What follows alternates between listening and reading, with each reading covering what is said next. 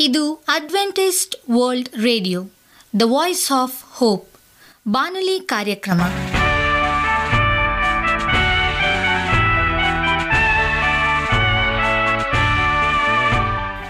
ನಮಸ್ಕಾರ ಪ್ರೀತಿಯ ಕೇಳುಗರೆ, ನಾನು ನಿಮ್ಮ ಆಕಾಂಕ್ಷ ಪಾಲ್. ನಮ್ಮ ನಿಲಯದ ಕನ್ನಡ ಕಾರ್ಯಕ್ರಮಕ್ಕೆ ತಮ್ಮೆಲ್ಲರಿಗೂ ಆತ್ಮೀಯ ಸುಸ್ವಾಗತ. ಮುಂದಿನ ಮೂವತ್ತು ನಿಮಿಷಗಳಲ್ಲಿ ಸುಮಧುರ ಹಾಡುಗಳು ಹಾಗೂ ದೇವರ ವಾಕ್ಯವನ್ನು ಕೇಳೋಣ. ಈ ಕಾರ್ಯಕ್ರಮವು ನಿಮಗೆ ಸಂತೋಷ ತರಲೆಂದು ದೇವರಲ್ಲಿ ಪ್ರಾರ್ಥಿಸುತ್ತೇವೆ. ಈ ಕಾರ್ಯಕ್ರಮದ ಪ್ರಾರಂಭದಲ್ಲಿ ಸುಮಧುರ ಗೀತೆಯನ್ನು ಆಲಿಸೋಣ.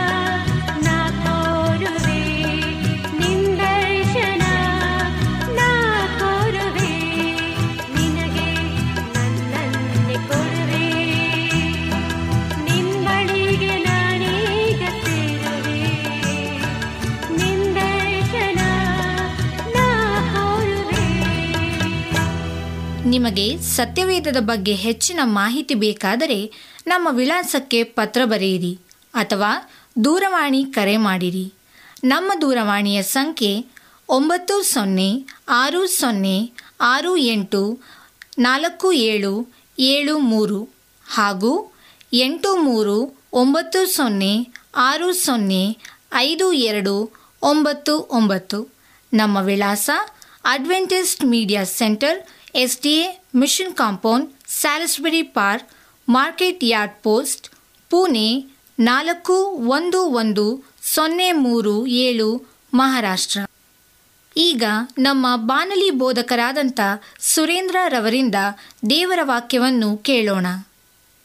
ನಿಜವಾದ ವಿಷಯವನ್ನು ರುಚಿಸಿ ನೋಡಿ. ನಮಸ್ಕಾರ ಆತ್ಮೀಯ ಕೇಳಿಗರೆ. ಇದು ಅಡ್ವೆಂಟಿಸ್ಟ್ ವರ್ಲ್ಡ್ ರೇಡಿಯೋ ಅರ್ಪಿಸುವ ಅನುದಿನದ ಮನ್ನಾ. ಬಾನುಲಿ ಕಾರ್ಯಕ್ರಮಕ್ಕೆ ತಮ್ಮೆಲ್ಲರಿಗೂ ನಿಮ್ಮ ಬಾನುಲಿ ಬೋಧಕನಾದ ಸುರೇಂದ್ರನು ಮಾಡುವ ನಮಸ್ಕಾರಗಳು. ಈ ಬಾನುಲಿ ಕಾರ್ಯಕ್ರಮವು ತಮ್ಮೆಲ್ಲರಿಗೂ ಸಂತಸ ತಂದಿದೆ ಎಂಬುದಾಗಿ ನಾವು ನಂಬುತ್ತೇವೆ ಮತ್ತು ನಿಮಗಾಗಿ ನಿತ್ಯವೂ ಪ್ರಾರ್ಥಿಸುತ್ತೇವೆ. ನಿಮ್ಮ ಅನಿಸಿಕೆ ಹಾಗೂ ಸಲಹೆ, ಪ್ರಾರ್ಥನಾ ವಿಜ್ಞಾಪನೆಗಳು ಇರುವುದಾದರೆ ನೀವು ನಮಗೆ ಪತ್ರಗಳ ಮೂಲಕವಾಗಿ ಅಥವಾ ದೂರವಾಣಿ ಮೂಲಕವಾಗಿ ಸಂಧಿಸಬಹುದು.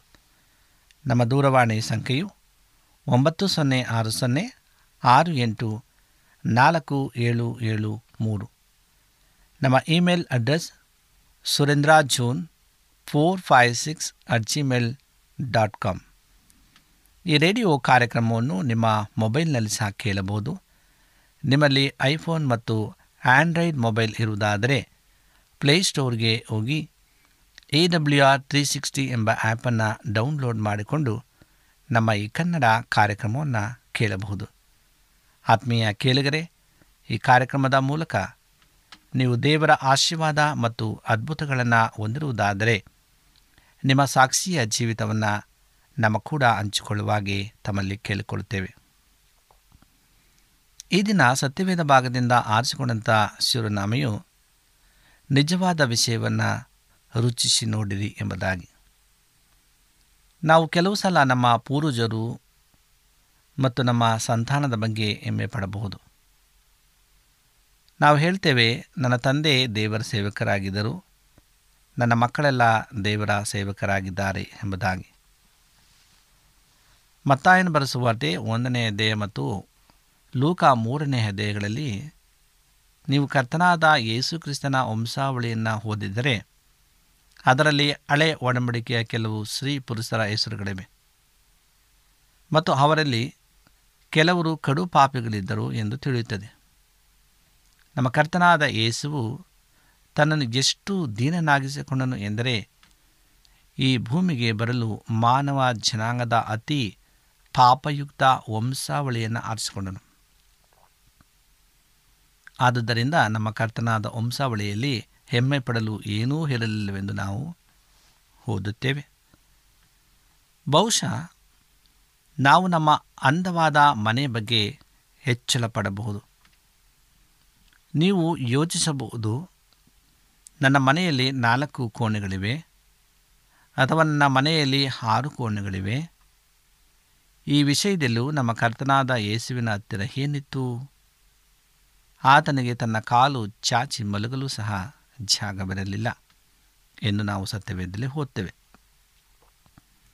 ಕ್ರಿಸ್ತ ಯೇಸುವಿನಲ್ಲಿದ್ದಂಥ ಮನಸ್ಸು ನಿಮ್ಮಲ್ಲಿಯೂ ಇರಲಿ.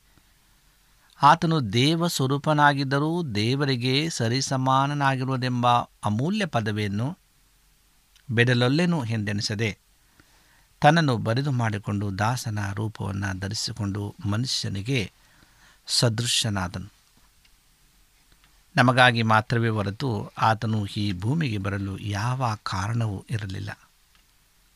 ಅದಾಗೂ ಆತನು ತನ್ನೊಬ್ಬ ಸೇವಕನಾಗಿ ತಗ್ಗಿಸಿಕೊಂಡನು. ಕೆಲವು ಸಲ ಸೇವಕನಾಗುವುದು ತುಂಬ ಕಷ್ಟದ ಕೆಲಸ. ಯಾರು ಶ್ರೇಷ್ಠರು? ಒಂದು ಕೂಟದ ಸಂದೇಶಕನೋ ಅಥವಾ ಸೇವಕನೋ? ಸಂದೇಶಕನು ಶ್ರೇಷ್ಠನು ತಾನೇ? ಆದರೆ ಕರ್ತನಾದ ಏಸು ಹೇಳುವ ಮಾತು, ನಾನು ನಿಮ್ಮಲ್ಲಿ ಸೇವೆ ಮಾಡುವಂಥವಂತಿದ್ದೇನೆ ಕ್ರಿಸ್ತ ಯೇಸುವಿನಲ್ಲಿದ್ದಂಥ ಮನಸ್ಸು ನಿಮ್ಮಲ್ಲಿಯೂ ಇರಲಿ.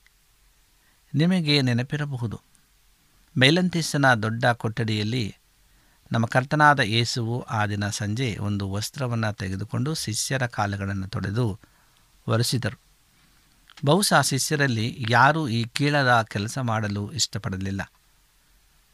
ಪ್ರಭಾವ ಸ್ವರೂಪನಾದ ದೇವರು ಇಸ್ಕರಿಯುತ ಯೂದನು ಒಳಗೊಂಡಂತೆ ಆ ಪಾಪಿಷ್ಟ ಮಾನವರ ಕಾಲನ್ನು ತೊಳೆಯುವುದನ್ನು ಊಹಿಸಿಕೊಳ್ಳಿರಿ. ಹಲವು ಬಾರಿ ನಾವು ಕೀಳಾದ ಕೆಲಸಗಳನ್ನು ಮಾಡುವುದು ನಾಚಿಕೆಗೇಡು ಎಂದುಕೊಳ್ಳುತ್ತೇವೆ. ಆದರೆ ದೇವರ ವಾಕ್ಯ ಹೀಗೆ ಹೇಳ್ತದೆ, ಕ್ರಿಸ್ತ ಯೇಸುವಿನಲ್ಲಿದ್ದಂಥ ಮನಸ್ಸು ನಿಮ್ಮಲ್ಲಿಯೂ ಇರಲಿ. ನಾವು ಅಹಂಕಾರಿಗಳು ಆಗಿರುವುದರಿಂದ ನಾವು ರುಚಿಯಿಲ್ಲದ ಉಪ್ಪಿನಂತಾಗಿದ್ದೇವೆ. ಕೀರ್ತನೆ ಇಪ್ಪತ್ತ ಎರಡರಲ್ಲಿ ಸಿಲುಬೆಗೆ ಏರಿಸುವುದರ ಒಂದು ಚಿತ್ರಣವನ್ನು ನೋಡ್ತೇವೆ. ಅಲ್ಲಿ ಆರನೇ ವರ್ಷದಲ್ಲಿ ಯೇಸುವು ಶಿಲುಬೆ ಮೇಲೆ ನೇತಾಡುವ ಅನುಭವವನ್ನು ಹೀಗೆ ವಿವರಿಸಿದ್ದಾರೆ. ನಾನಾದರೂ ಹುಳದಂಥವನೇ ಹೊರತು ಮನುಷ್ಯನಲ್ಲ. ನಿಮಗೆ ಹುಳವೆಂದರೆ ಏನೆಂದು ಗೊತ್ತಿದೆ? ಅದು ನೆಲದ ಮೇಲೆ ಹರಿದಾಡುತ್ತದೆ ಮತ್ತು ಜನರು ಅದನ್ನು ತುಳಿದರೂ ಅದು ಅವರ ಗಮನಕ್ಕೂ ಸಹ ಬರುವುದಿಲ್ಲ.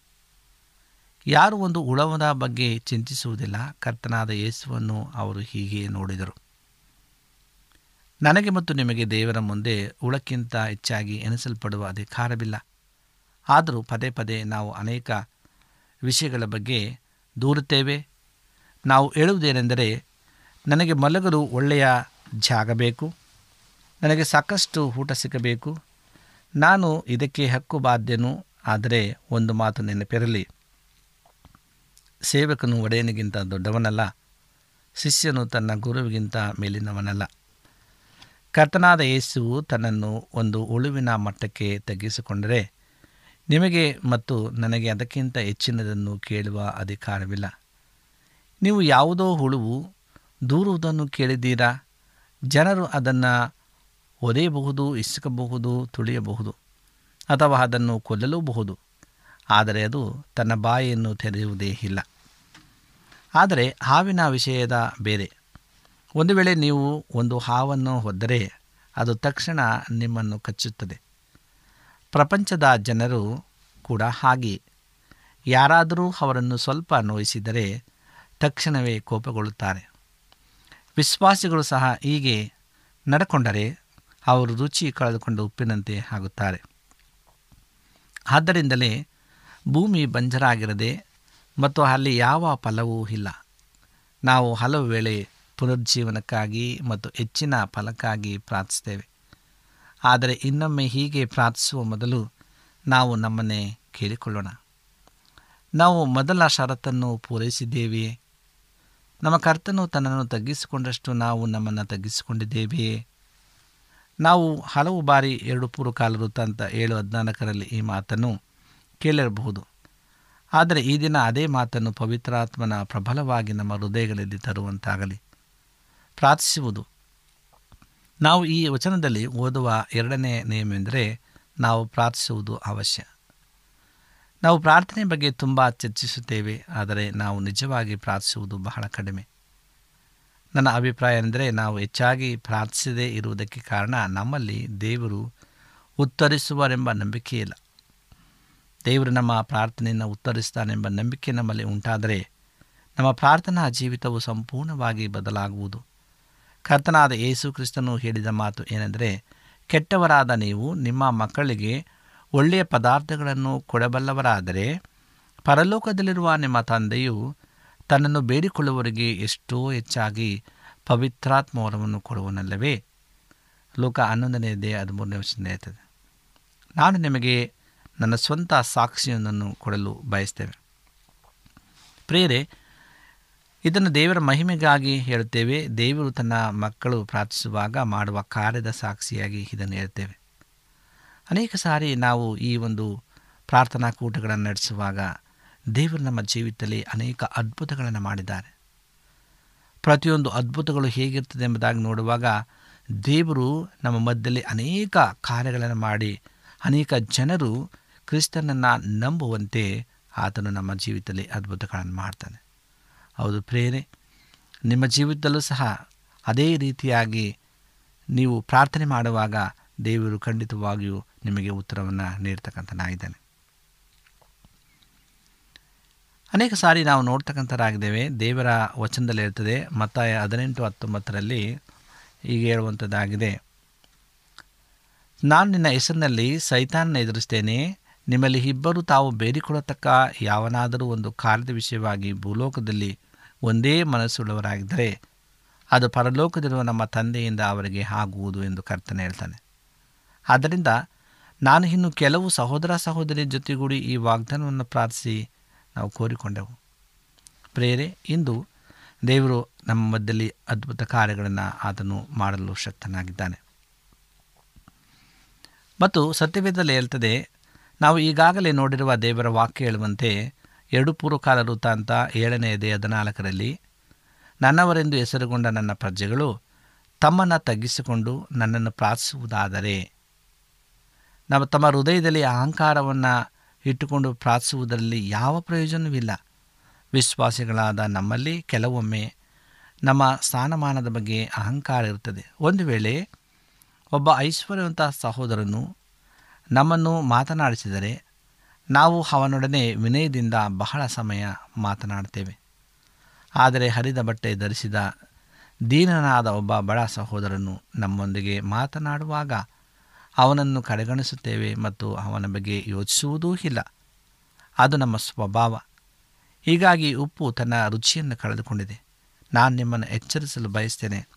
ಕ್ರಿಸ್ತನ ನ್ಯಾಯ ತೀರ್ಪಿನ ಸಿಂಹಾಸನ ಎದುರು ನಮ್ಮೆಲ್ಲರಿಗೆ ಕೆಲವು ದೊಡ್ಡ ಆಶ್ಚರ್ಯಗಳು ಕಾದಿವೆ ಎಂದು ಇಂದು ನಾನು ಕಡೆಗಣಿಸುವ ಈ ಬಡ ದೀನ ಸಹೋದರರು ಆ ದಿನ ಎಲ್ಲರಿಗಿಂತ ಮುಂದಿನ ಸಾಲಿನಲ್ಲಿ ಇರಬಹುದು.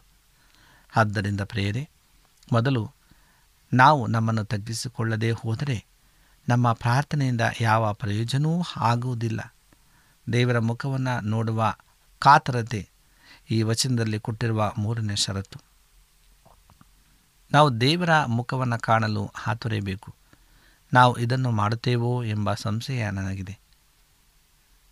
ನಾವು ಬೇರೆ ಸಂಗತಿಗಳಿಗಾಗಿ, ಅಂದರೆ ಬಹಳ ವಿಷಯಗಳಿಗಾಗಿ ಕಾತರಿಸ್ತೇವೆ ಉದಾಹರಣೆಗೆ, ಒಳ್ಳೆಯ ಕೆಲಸ, ಒಳ್ಳೆಯ ಮನೆ, ಒಳ್ಳೆಯ ಜೀವನ ಸಂಗಾತಿ, ಹೆಚ್ಚಿನ ಐಶ್ವರ್ಯದ ಜೊತೆಗೆ ಇತ್ಯಾದಿ. ಆದರೆ ನಾವು ದೇವರ ಮುಖವನ್ನು ಕಾಣಲು ಬಯಸುವುದಿಲ್ಲ. ದಾವಿದನ ಹೇಳ್ತಾನೆ, ಕೀರ್ತನ ಇಪ್ಪತ್ತೇಳು, ನಾಲ್ಕರಲ್ಲಿ, ನನ್ನ ಜೀವಮಾನದೆಲ್ಲ ಯಹೋನ ಮನೆಯಲ್ಲಿ ವಾಸ ಮಾಡುತ್ತಾ ಆತನ ಪ್ರಸನ್ನತೆಯನ್ನು ನೋಡುವುದಕ್ಕೂ, ಆತನ ಮಂದಿರದಲ್ಲಿ ಧ್ಯಾನ ಮಾಡುವುದಕ್ಕೂ ನನಗೆ ಅಪ್ಪಣೆಯಾಗಬೇಕೆಂಬ ಒಂದೇ ವರವನ್ನು ಯಹೋವನಿಂದ ಕೇಳಿಕೊಂಡು ಅದನ್ನೇ ಎದುರು ನೋಡುತ್ತಿರುವನು ಎಂಬುದಾಗಿ. ದಾವಿದನೊಬ್ಬ ಶ್ರೇಷ್ಠ ರಾಜನಾಗಿದ್ದನು. ಅವನಲ್ಲಿ ಐಶ್ವರ್ಯವಿತ್ತು. ಅವನು ಹಲವು ಯುದ್ಧಗಳಲ್ಲಿ ಜಯ ಹೊಂದಿದ್ದನು. ಹಾಗೂ ಒಂದು ಒಳ್ಳೆಯ ಹೆಸರನ್ನು ಹೊಂದಿದ್ದನು. ಆದರೂ ಅವನು ಹೀಗೆ ಹೇಳಿದನು, ನಾನು ತೃಪ್ತನಾಗಿಲ್ಲ. ನಾನು ಕರ್ತರಿಂದ ಒಂದು ವಿಷಯವನ್ನು ಬಯಸ್ತೇನೆ. ಅದು ಈ ಇಡೀ ಜಗತ್ತಿಗೆ ರಾಜನಾಗಬೇಕೆಂಬುದಾಗಿ ಅಲ್ಲ, ಅಥವಾ ಒಳ್ಳೆಯ ಬೋಧಕನಾಗಬೇಕು ಕೂಡ ಅಲ್ಲ, ಅಥವಾ ನಾನು ವಿಶೇಷವಾದ ಖ್ಯಾತಿಯನ್ನು ಹೊಂದಬೇಕೆಂದಲ್ಲ. ಆದರೆ ನಾನು ಕರ್ತನಿಂದ ಒಂದೇ ಒಂದು ವಿಷಯವನ್ನು ಬಯಸ್ತೇನೆ. ಅದೇನೆಂದರೆ ನಾನು ನನ್ನ ಕರ್ತನ ಅಂದವನ್ನು ನೋಡ ಬಯಸ್ತೇನೆ. ನನ್ನ ಜೀವನ ಬಿಡಿ, ಆತನ ಸೌಂದರ್ಯವನ್ನು ಹೆಚ್ಚು ಹೆಚ್ಚಾಗಿ ಕಾಣಲು ಬಯಸ್ತೇನೆ. ಅದು ನಮ್ಮ ಜೀವನದಲ್ಲೂ ಇರುವ ಒಂದೇ ಆಸೆಯಾಗಿದೆ. ಯೋಹನ ಹದಿನೈದನೇ ಒಂದು ಅಧ್ಯಾಯದಲ್ಲಿ ಮತ್ತು ಮುಖ್ಯವಾಗಿ ಇಪ್ಪತ್ತರಲ್ಲಿ ಇದೊಂದೇ ಆಸೆಯನ್ನು ಇಟ್ಟುಕೊಂಡಿದ್ದ ಇನ್ನೊಬ್ಬಳ ಬಗ್ಗೆ ನಾವು ಓದ್ತೇವೆ. ಆಕೆ ಮಗ್ದಲದ ಮರಿಯಳು. ಪ್ರೇರಿ ಆ ವಾರದ ಮೊದಲನೇ ದಿನ ಮುಂಜಾನೆ ಇನ್ನೂ ಕತ್ತಲೆ ಇರುವಾಗಲೇ ಆಕೆ ಸಮಾಧಿಯ ಬಳಿಗೆ ಹೋದಳು. ಆಕೆ ಮುಂಜಾನೆಯ ಸಮಯದಲ್ಲಿ ಏಕೆ ಎದ್ದಳು? ಅಷ್ಟು ಬೇಗನೆ ಎದ್ದು ಇನ್ನು ಒಬ್ಬಿರುವಾಗ ಸಮಾಧಿ ಬಳಿ ಹೋಗುವ ಅವಶ್ಯಕತೆ ಏನಿತ್ತು? ಏಕೆಂದರೆ ಆಕೆಯ ಜೀವನದ ಒಂದೇ ಒಂದು ಆಸೆ, ತನ್ನ ಕರ್ತನನ್ನು ನೋಡುವುದು ಆಗಿತ್ತು ಆಕೆ ಸಮಾಧಿ ಬಳಿ ಹೋದಾಗ ಅಲ್ಲಿ ಬರಿದಾಗಿತ್ತೆಂದು ನಾವು ಓದ್ತೇವೆ. ಆಗ ಆಕೆ ಓಡಿ ಹೋಗಿ ವಿಷಯವನ್ನು ಇತರ ಕೆಲವು ಶಿಷ್ಯರಿಗೆ ತಿಳಿಸಿದಳು. ಅವರು ಸಹ ಸಮಾಧಿಯ ಕಡೆಗೆ ಹೋಗಿ ನೋಡಿದರು ತರುವಾಯ ತಿರುಗಿ ತಮ್ಮ ಮನೆಗೆ ಹಿಂದಿರುಗಿದರು ಬಹುಶಃ ಅವರಿಗೆ ಇನ್ನೂ ನಿದ್ರೆ ಬಿಟ್ಟಿರಲಿಲ್ಲ. ಆದರೆ ಮಗ್ದಲ ಮರೆಯಲು ಸಮಾಧಿಯ ಬಳಿಯಲ್ಲಿ ಅಳುತ್ತಾ ನಿಂತಿದ್ದಳು. ಇದರಿಂದ ನೀವು ತಿಳ್ಕೊಳ್ಳಬಹುದು, ಯೇಸುವಿಗಾಗಿ ಮರಿಯಳಿದ್ದಂಥ ಪ್ರೀತಿ ಆ ಶಿಷ್ಯರಲ್ಲಿ ಇರಲಿಲ್ಲ. ಶಿಷ್ಯಂದರು ಬರಿದಾದ ಸಮಾಧಿಯನ್ನು ನೋಡಿ ಹಿಂದಿರುಗಿ ನಿದ್ರಿಸಲು ಹೊರಟು ಹೋದರು. ಆದರೆ ಮರಿಯಳಿಗೆ ಯೇಸುವೆ ಸರ್ವಸ್ವನಾಗಿದ್ದರಿಂದ ಆಕೆಯ ಮನಸ್ಸು ಹಿಂದಿರುಗಲು ಒಪ್ಪಲಿಲ್ಲ. ಇಂದು ದೇವರಿಗೆ ತನ್ನ ಸಭೆಯಲ್ಲಿ ಇಂತಹ ಜನರು ಬೇಕಾಗಿದ್ದಾರೆ. ಏಸು ಮಗ್ದಲ್ಲ ಮರಿಯಳು ಹಿದ್ದಲಿಗೆ ಬಂದಾಗ ಆಕೆ ಆತನು ತೋಟಗಾರನೆಂದು ಭಾವಿಸಿ, ಅಯ್ಯ ನೀನು ಆತನನ್ನು ಎತ್ತಿಕೊಂಡು ಹೋಗಿ ಬೇರೆಲ್ಲಾದರೂ ಇಟ್ಟಿದ್ದರೆ ಹೇಳು, ನಾನು ಆತನನ್ನು ತೆಗೆದುಕೊಂಡು ಹೋಗ್ತೇನೆ ಎಂದಳು. ಆಕೆ ಆತನ ದೇಹವನ್ನು ಹೊತ್ತುಕೊಂಡು ಹೋಗಲು ಸಹ ಸಿದ್ಧಳಾಗಿದ್ದಳು. ಒಬ್ಬ ಮಹಿಳೆ ಒಂದು ಮೃತ ದೇಹವನ್ನು ಎತ್ತುಕೊಂಡು ಹೋಗುವುದು ಹೆಚ್ಚು ಕಡಿಮೆ ಅಸಾಧ್ಯವಾದ ಮಾತೆಂದು ನಿಮಗೆ ಗೊತ್ತಿದೆ. ಆದರೆ ಆಕೆಗೆ ಕರ್ತನ ಮೇಲಿದ್ದ ಪ್ರೀತಿ ಎಷ್ಟು ಅಪಾರವಾಗಿತ್ತು ಎಂದರೆ, ಆಕೆಯು ಆತನಿಗಾಗಿ ಎಂತಹ ಕಷ್ಟವನ್ನಾದರೂ ಸಹಿಸಲು ತಯಾರಾಗಿದ್ದಳು. ದೇವರ ಮುಖವನ್ನು ಹರಿಸುವುದು ಎಂಬುದರ ಅರ್ಥ ಇದೇ ಇದರ ಅರ್ಥವೇನೆಂದರೆ ಒಂದೇ ಒಂದು ಆಸೆಯನ್ನು ಇಟ್ಟುಕೊಳ್ಳುವುದು. ಕರ್ತನ ಅಂದವನ್ನು ಕಾಣುವ ಇಚ್ಛೆ ಮತ್ತು ಇದರ ಹೊರತಾಗಿ ಬೇರೆ ಯಾವ ಆಸೆಯೂ ಇಲ್ಲ. ನನಗೆ ಪ್ರಪಂಚದಲ್ಲಿ ಬೇಕಾಗಿರುವುದು ದೊಡ್ಡ ಹೆಸರು ಅಥವಾ ಐಶ್ವರ್ಯವಲ್ಲ. ಆದರೆ ನನ್ನ ಕರ್ತನ ಅಂದವನ್ನು ದಿನದಿಂದ ದಿನಕ್ಕೆ ಹೆಚ್ಚು ಹೆಚ್ಚಾಗಿ ಅನುಭವಿಸುವುದಾಗಿದೆ. ಒಮ್ಮೆ ಒಬ್ಬ ವಿಧವೆಯನ್ನು ಭೇಟಿ ಮಾಡಲು ಹೋದ ಒಬ್ಬ ಮನುಷ್ಯನ ಕತೆ ನನಗೆ ಜ್ಞಾಪಕ ಬರುತ್ತದೆ. ಆಕೆ ತುಂಬ ಬಡವೆಯಾಗಿದ್ದಳು ಆದರೆ ಕರ್ತನನ್ನು ಪ್ರೀತಿಸ್ತಾ ಇದ್ದಳು ಆಕೆಗೆ ನಾಲ್ಕೈದು ಮಕ್ಕಳಿದ್ದರು. ಮತ್ತು ಆಕೆ ಒಂದು ಚಿಕ್ಕ ಮಣ್ಣಿನ ಗುಡಿಸಿನಲ್ಲಿ ವಾಸವಾಗಿದ್ದಳು. ನಿನ್ನ ಮನೆಯಲ್ಲಿ ಇಷ್ಟೊಂದು ಸಂತೋಷ ಸಮಾಧಾನ ಇರಲು ಕಾರಣವೇನು ಎಂದು ಆ ಮನುಷ್ಯನನ್ನು ಆತ ಕೇಳಿದನು. ನಿನ್ನ ಬಳಿ ಅಲ್ಪ ಸ್ವಲ್ಪ ಹಣವಿದೆ. ನಿನ್ನ ಮಕ್ಕಳು ಹರೆ ಹೊಟ್ಟೆ ಊಟ ಮಾಡುತ್ತಾರೆ. ಆದರೂ ಅವರೆಲ್ಲರ ಮುಖದಲ್ಲಿ ಯಾವಾಗಲೂ ಮುಗುಳ್ನಗೆ ಇರುತ್ತದೆ. ನಿನ್ನ ಮನೆಯಲ್ಲಿ ಇಷ್ಟೆಲ್ಲ ಕಷ್ಟ, ಕಾರ್ಪಣ್ಯಗಳು, ರೋಗ, ರುಜಿನಗಳು ಇದ್ದಾಗಲೂ ನೀವು ಯಾವಾಗಲೂ ಹರ್ಷಿಸುತ್ತೀರಿ. ನಿನ್ನ ಜೀವನದ ರಹಸ್ಯವೇನು? ಇದಕ್ಕೆ ಆಕೆ ಉತ್ತರ, ನನಗೆ ಏಸು ಕ್ರಿಸ್ತನೇ ಎಲ್ಲವೂ ಆಗಿದ್ದಾನೆ. ನನಗೆ ಈ ಪ್ರಪಂಚದಲ್ಲಿ ಬೇರೇನೂ ಬೇಕಿಲ್ಲ ಎಂಬುದಾಗಿ. ಪ್ರೇರೆ ಇಂದು ನಾವು ಸಹ ಆಕೆಯ ರೀತಿಯಲ್ಲಿ ನಾವು ಹೇಳಬೇಕಾಗಿದೆ ಏಸು ಕ್ರಿಸ್ತನ ಎಲ್ಲವೂ ಪ್ರಪಂಚದಲ್ಲಿ ಬೇರೇನೂ ಬೇಕಿಲ್ಲ ಎಂಬುದಾಗಿ. ಈ ಮಾತುಗಳನ್ನು ನಾವು ಕರ್ತನ ಮುಂದೆ ಹೇಳುವುದಾದರೆ ನಿಜವಾದಂಥ ಆಶೀರ್ವಾದವನ್ನು ಹೊಂದೇವೆ ಮತ್ತು ನಾವು ಭೂಮಿಗೆ ಒಪ್ಪಾಗ್ತೇವೆ. ದೇವರ ವಾಕ್ಯಗಳನ್ನು ಆಶೀರ್ವಾದ ಮಾಡಲಿ, ಕಣ್ಣುಗಳನ್ನು ಮುಚ್ಚಿ ಪ್ರಾರ್ಥನೆಯನ್ನು ಮಾಡೋಣ. ನಮ್ಮನ್ನು ಬಹಳವಾಗಿ ಪ್ರೀತಿಸುವಂಥ ಪರಲೋಕದ ದೇವರೇ, ನಿನಗೆ ಸ್ತೋತ್ರ. ನೀನು ಮಾಡಿದಂಥ ಎಲ್ಲ ಉಪಕಾರಗಳಿಗಾಗಿ ಸ್ತೋತ್ರ, ನೀನು ಕೊಟ್ಟಂಥ ಆಶೀರ್ವಾದಕ್ಕಾಗಿ ಸ್ತೋತ್ರ ಸ್ವಾಮಿ ಉಪಾಯ ಸಮಯದಲ್ಲಿ ವಾಕ್ಯವನ್ನು ಧ್ಯಾನಿಸಿದ್ದೇವೆ, ನಮ್ಮನ್ನು ಬಲಪಡಿಸು, ಆಶೀರ್ವಾದ ಮಾಡು. ನೀನು ಕೊಟ್ಟಂಥ ಎಲ್ಲ ಆಶೀರ್ವಾದಕ್ಕಾಗಿ ಸ್ತೋತ್ರ ನಾವು ಒಂದು ವೇಳೆ ನಿನ್ನಿಂದ ದೂರವಾಗಿದ್ದ ಪಕ್ಷದಲ್ಲಿ ಸ್ವಾಮಿ, ನಾವು ನಿನ್ನ ಸನ್ನಿಧಾನಕ್ಕೆ ಒಂದು ನಿಜವಾಗಿ ನಿನ್ನನ್ನು ನಾವು ರುಚಿಸಿ ನೋಡಲಿಕ್ಕಾಗುವಂತೆ ನಮ್ಮನ್ನು ಆಶೀರ್ವಾದ ಮಾಡು, ಬಲಪಡಿಸು. ಈ ವಾಕ್ಯಗಳನ್ನು ಕೇಳುವಂಥ ಪ್ರತಿಯೊಬ್ಬೊಬ್ಬ ನಿನ್ನ ಪ್ರಿಯ ಮಕ್ಕಳನ್ನು ಹೆಸರೆಸರಾಗಿ ಆಶ್ರಯಿಸಿ, ನಿನ್ನ ಕೃಪೆಯಿಂದ ನಮ್ಮೆಲ್ಲರನ್ನ ತುಂಬಿಸಬೇಕಾಗಿ, ನಮ್ಮ ಒಡೆಯನು ರಕ್ಷಕನೂ ಆದಂಥ ಯೇಸುಕ್ರಿಸ್ತನ ನಾಮದಲ್ಲಿ ಬೇಡಿಕೊಡುತ್ತೇವೆ ತಂದೆಯೇ. ಆಮೇನ್. ನಿಮಗೆ ಸತ್ಯವೇದದ ಬಗ್ಗೆ ಹೆಚ್ಚಿನ ಮಾಹಿತಿ ಬೇಕಾದರೆ ನಮ್ಮ ವಿಳಾಸಕ್ಕೆ ಪತ್ರ ಬರೆಯಿರಿ ಅಥವಾ ದೂರವಾಣಿ ಕರೆ ಮಾಡಿರಿ. ನಮ್ಮ ದೂರವಾಣಿಯ ಸಂಖ್ಯೆ ಒಂಬತ್ತು ಸೊನ್ನೆ ಆರು ಸೊನ್ನೆ ಆರು ಎಂಟು ನಾಲ್ಕು ಏಳು ಏಳು ಮೂರು ಹಾಗೂ ಎಂಟು ಮೂರು ಒಂಬತ್ತು ಸೊನ್ನೆ ಆರು ಸೊನ್ನೆ ಐದು ಎರಡು ಒಂಬತ್ತು ಒಂಬತ್ತು. ನಮ್ಮ ವಿಳಾಸ Adventist Media Centre S D A mission compound, Salisbury Park, Market Yard post, Pune ನಾಲ್ಕು ಒಂದು ಒಂದು ಸೊನ್ನೆ ಮೂರು ಏಳು ಮಹಾರಾಷ್ಟ್ರ. ಮತ್ತೆ ಮುಂದಿನ ಕಾರ್ಯಕ್ರಮದಲ್ಲಿ ಭೇಟಿಯಾಗುವ. ನಮಸ್ಕಾರಗಳು.